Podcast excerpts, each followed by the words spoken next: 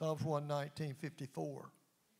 Thy statutes, not to be confused with statues, but thy statutes have been my songs, plural, in the house of my pilgrimage.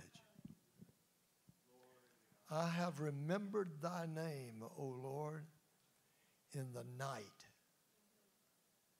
and have kept thy law. Thy statutes have been my songs in the house of my pilgrimage. Somebody say, pilgrimage. I have remembered thy name, O Lord, in the night and have kept thy law. God bless you as you're seated today.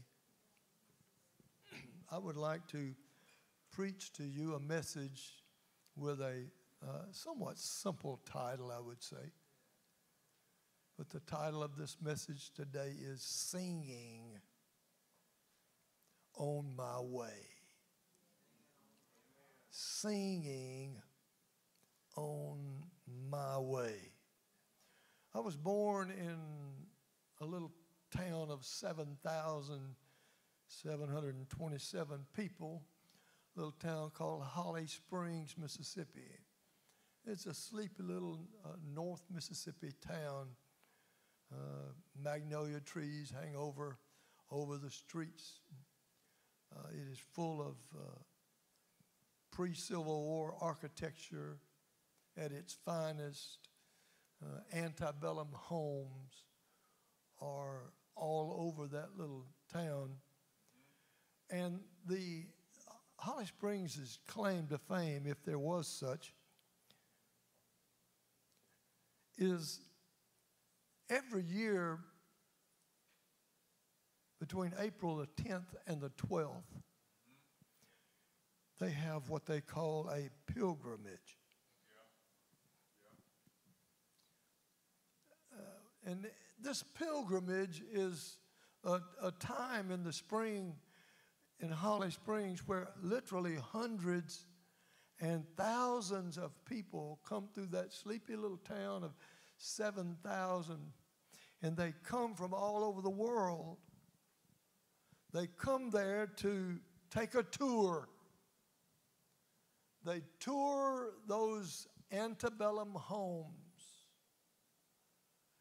Uh, we have a personal friend, Mr. Terry Cook, who has taken it upon himself and he has bought, he has purchased, I think, four, maybe five of those antebellum homes, and he is uh, already he has already uh, rehabbed several of them, brought them back to their original beauty. He's in the process of beautifying that little city and getting it ready for yet another pilgrimage. It's a tour of those pre Civil War homes where the yard, they'll have the ladies in the, in the old long, uh, I don't know what you call them, the big antebellum dresses, I guess you would say. All the way to the ground, they'll have their bonnets on, and, and they will always have an escort, a gentleman dressed in an army uniform, perhaps, or a, a, a period suit from that era of time, and they stand out there and greet, and you get lemonade in, inside, and et cetera, et cetera. It's just a, it's a marvelous time for that little bitty town to wake up. It wakes up in April when that pilgrimage takes place. Now, a pilgrimage is a journey. I said a pilgrimage is a journey or it is a search the dictionary says, for moral or spiritual significance. Folks go and they make pilgrimage to different areas of the country, and they go there looking for spiritual significance. They look, they go there for some moral significance. It is it is a place of, uh, of journeying to. I just want you to realize today that what we are doing right now is not the destination. This is not the destination, as, as wonderful as it feels here this morning, as easy it was for me to hurt your ears singing. The joy of the Lord that's flooding this place right now is in no way a comparison to the joy that is set before us. You just think you're having a good time. We just think we're having a party. But where does singing come into play? Where is singing in this narrative that I'm talking about? How is it that the oppressed can sing during their times of struggle, their times of hardship, their times, perhaps, of severe mistreatment. How can the weary sing? How can the hurting sing? How can the troubled sing? How is it that David, who had been hunted like a wild animal, David, who had been chased like a fox on the run, how is it that this same David could recall a melody in his midnight hours? How could he find it possible to sing while being chased, while hiding in caves, while wrapping himself with the ne'er do wells of society? covering himself with 400 men who were discontented. They had debts. They were in debt. They were discontented. They were troublemakers.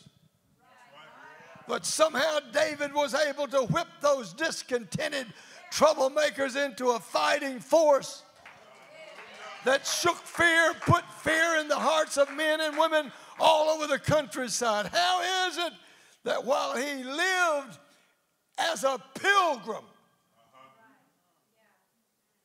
surrounded by the worst of the worst in society, and while calling home a temporary tent dwelling, how could he be able to leave behind for you and I this verse that tells us about him singing? on his way.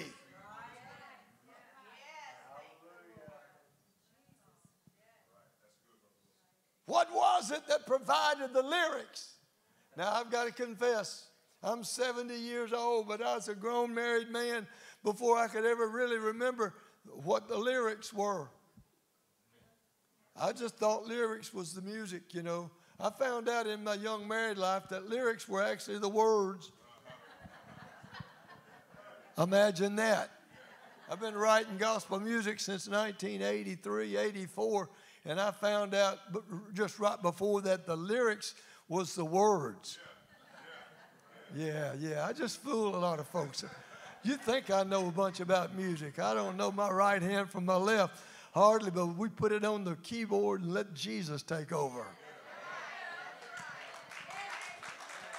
What was it what was it that provided the lyrics for these outbursts, these midnight outbursts of song?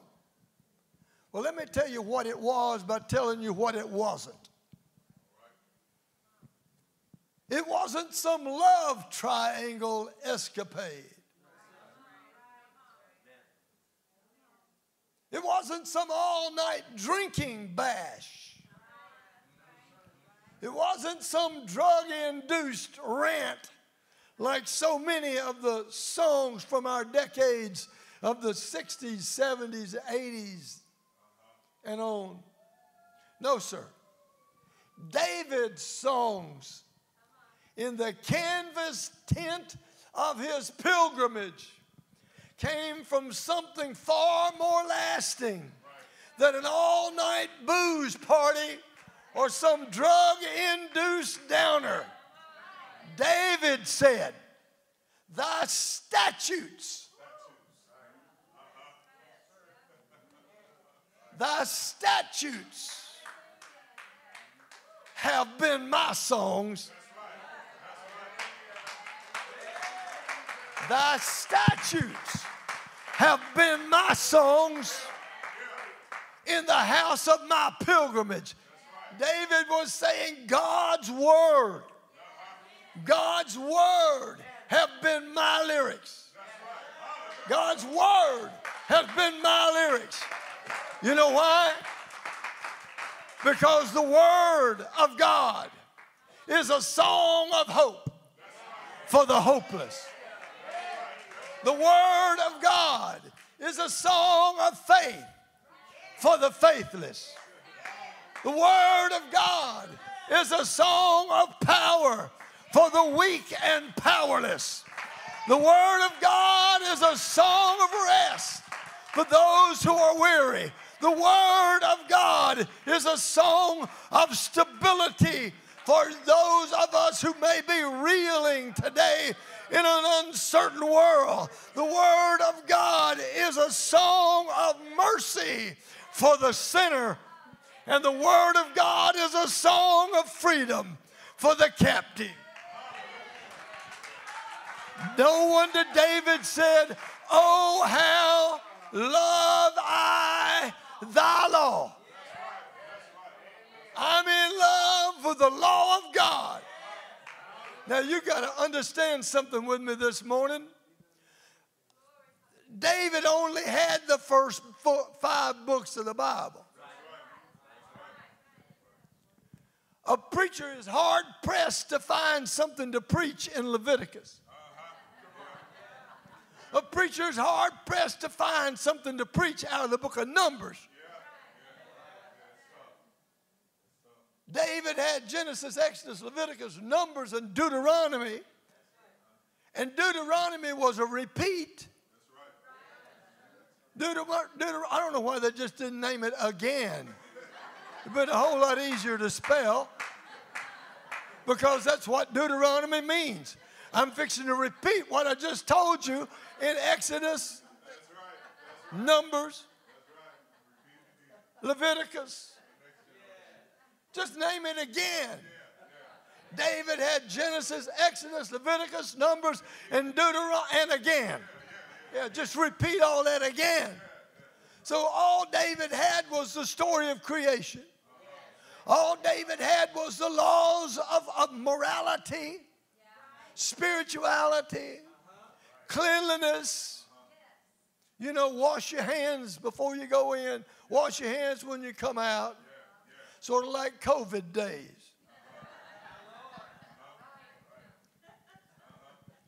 do the slightest little imp- imperfect thing, you had to sit outside the camp seven days. Right? That's all David had. He had the he had the law of God, but somehow the word of God for him was the perfect lyric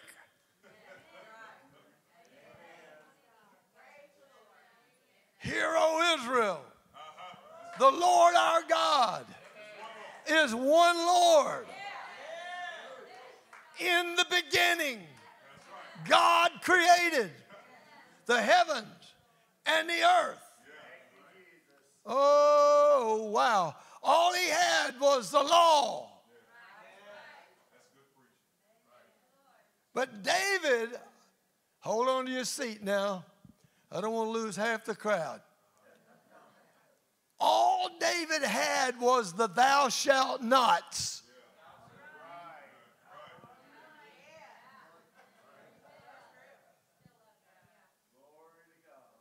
But David still said, Oh, how love I.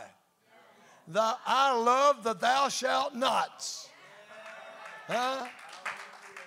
When you and I love truth, when we really love truth, it is music to our ears.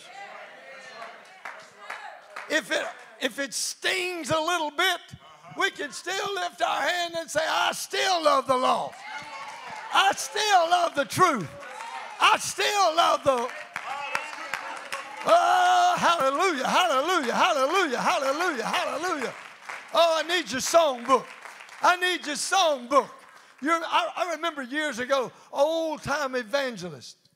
The wives would play the accordion, the preacher, the man would play the guitar. Brother and Sister Carson played guitar. She, Martha played an accordion some.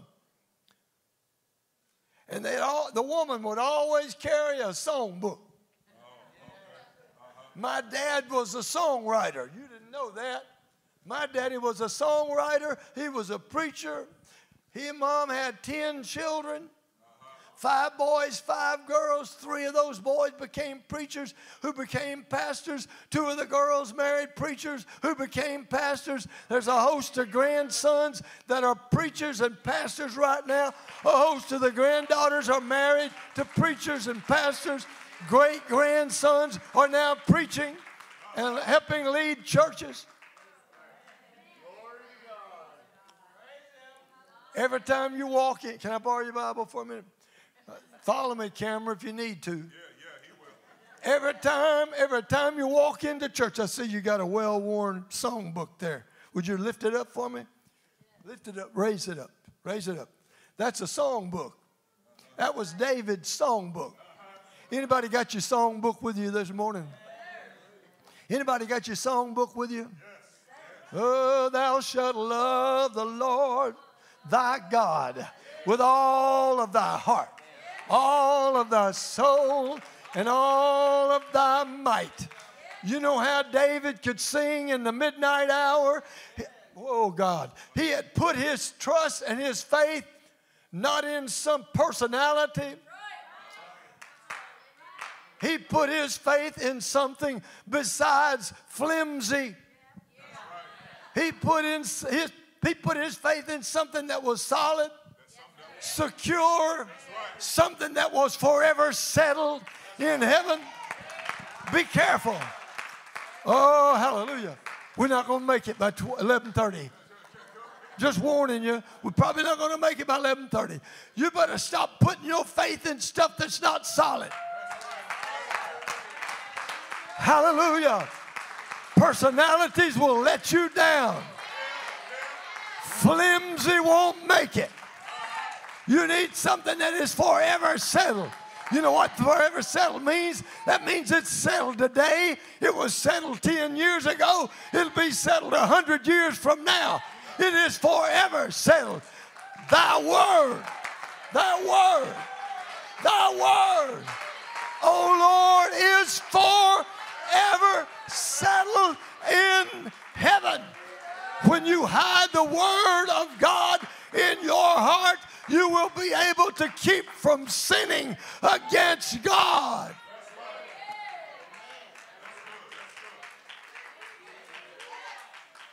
I promise you, I promise you, you fall in love with the Word of God. You read it more than you read Facebook. You read it before, before you read the newspaper or watch the news or listen to it or every how you get your news. You put the Word of God in your hand, You put the Word of God in your mouth, put the Word of God in your heart. And then when the, when the news comes and the gas prices get beyond $3 and now $4. Somebody said, How in the world are you making it with that motor home? I said, God is providing. You know what? Nearly 50 years ago, when Sister Wilson and I got married, gas prices were 375 a gallon. And then we saw it go down and up, down and up, down and up, up, up, down and up, up, up, up, up. And, you know, just kept on. It keeps fluctuating.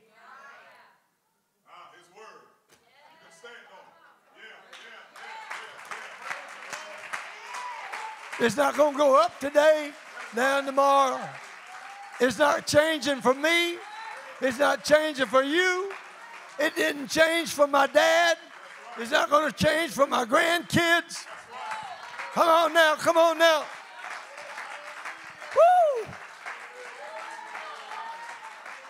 Mm, hallelujah. The Word of God. The Word of God can produce in you an unquenchable urge to do what the Apostle Paul and Silas did when they were in their own private midnight of mistreatment. What did they do? At the midnight hour, while in the prison, they prayed and sang praises. They prayed and sing praises. How can you pray and sing praises? You got stripes on your back. You've been mistreated. You're stuck in the back of a prison somewhere. But at midnight, one did not look at the other and said, I feel so bad. We have been so we've been so mistreated here. Nobody cares about us. Nobody loves us. What, what, what, what, we, what we going to do, Paul? What we going to do? Ah, uh, well, Silas, you know, I, I guess we can do what we've always done. We can pray like Daniel. Like Daniel, when the decree was made, the Bible said he went and he opened his window toward Jerusalem. And he prayed as he had at other times. Oh, what he'd always been doing, it always worked. I said, it always worked. The Word of God will always work, but it must be applied. Well, I feel the Holy Ghost. I feel a teaching spirit right now. I feel a little teaching spirit right now. Go down here to Sherwin Williams and get you three or four gallons of your favorite color paint and take it in your bedroom. Set it on the floor. Tape up the floor so you don't get paint on the walls. Tape up all the stuff that you don't want paint on and just leave the, leave the paint sitting there. Uh-huh. I promise you that that wall is not going to paint itself.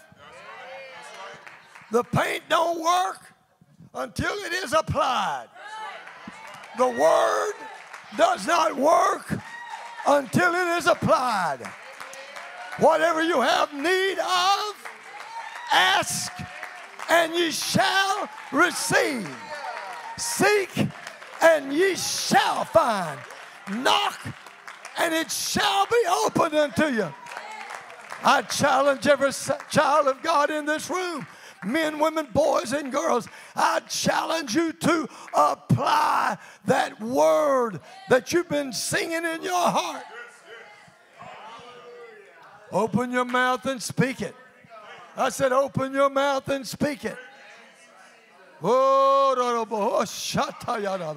Hallelujah.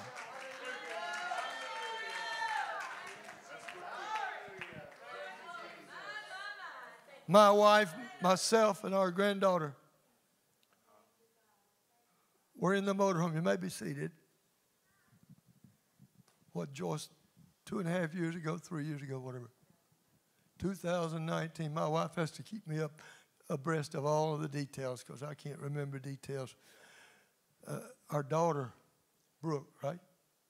The one that's in the hospital right now, she had to go to the hospital she had fallen in the house,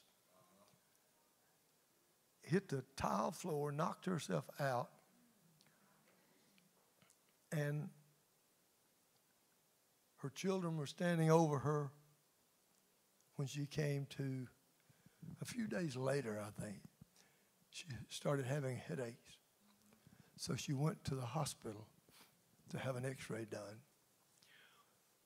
Sister Wilson and I and our granddaughter were in in Augusta, Georgia. See, she knows the details. But the story is good. It's true. Pastor, yes, they called us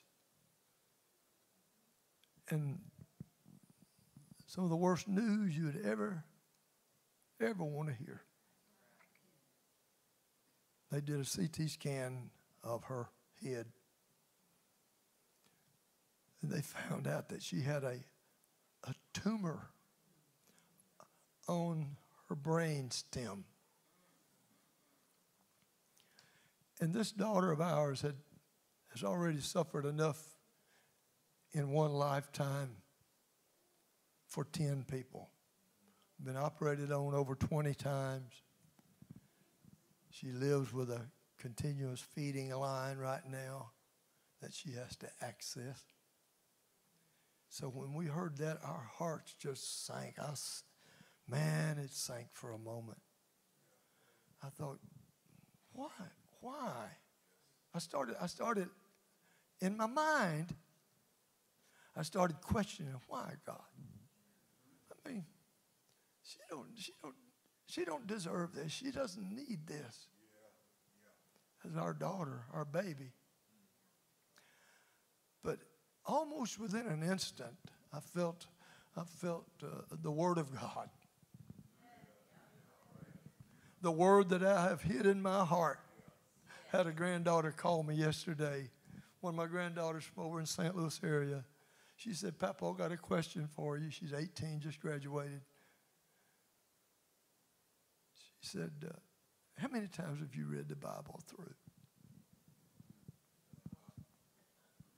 I told her, I said, Kelsey, I'm working right now on the 72nd time going through the Word of the Lord. And in that motorhome that, that day, instantly the Word of God came to me. I said, Stand up, girls. My wife and Devana, our daughter, our granddaughter, Devana was here with us one time. We stood in that motorhome. I said, Let's join hands in that little old motorhome out there. I said, The scripture says,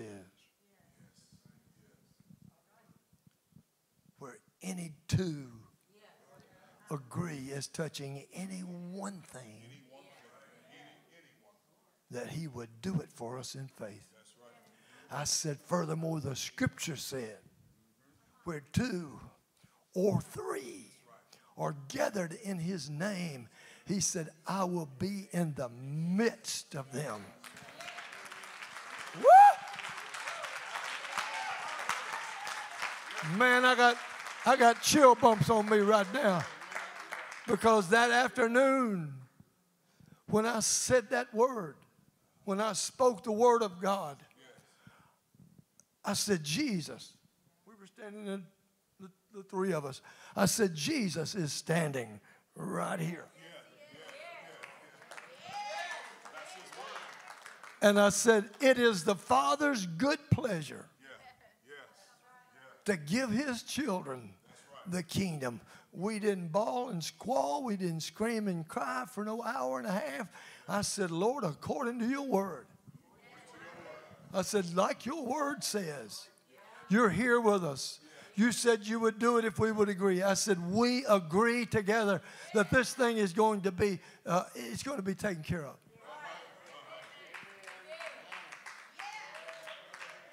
I think three hours later, three hours later, we got another call. They had taken her back for another scan. I don't know how far it is from here to where God is. If he's up yonder in the heavens, that's millions of miles away, they say. But within three hours, that next, that next scan, they took that, they took those pictures and the doctors were amazed. He said, I know. The CT scan showed it. The MRI that they did at noon, it was not there. It was not there. I see because I'm happy. I sing because I'm free. Because the word said, His eye is on the sparrow. And I know. Do you know? I know. Do you know? I know He watches me.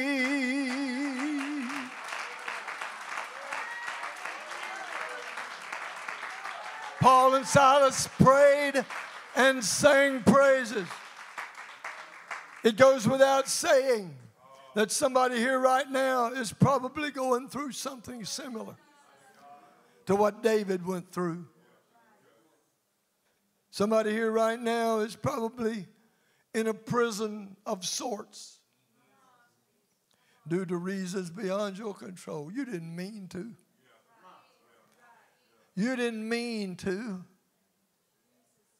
You didn't mean for that to happen. I didn't mean to go that way. But now I'm held captive. But the question that needs to be answered today is this Is there enough love and knowledge of the Word of God residing in your heart at this very moment to bring out of your innermost being an inspired lyric, some kind of a miraculous melody that will bring about your deliverance, bring about your healing. Oh, hallelujah. It's revival time. I said it's revival time. There's healing in this house today. I said, There's healing in this house. There's deliverance in this place. Oh, somebody wants, somebody wants to be strengthened this morning. Somebody wants to be lifted today. Somebody wants to be, be able to go home refreshed in your spirit.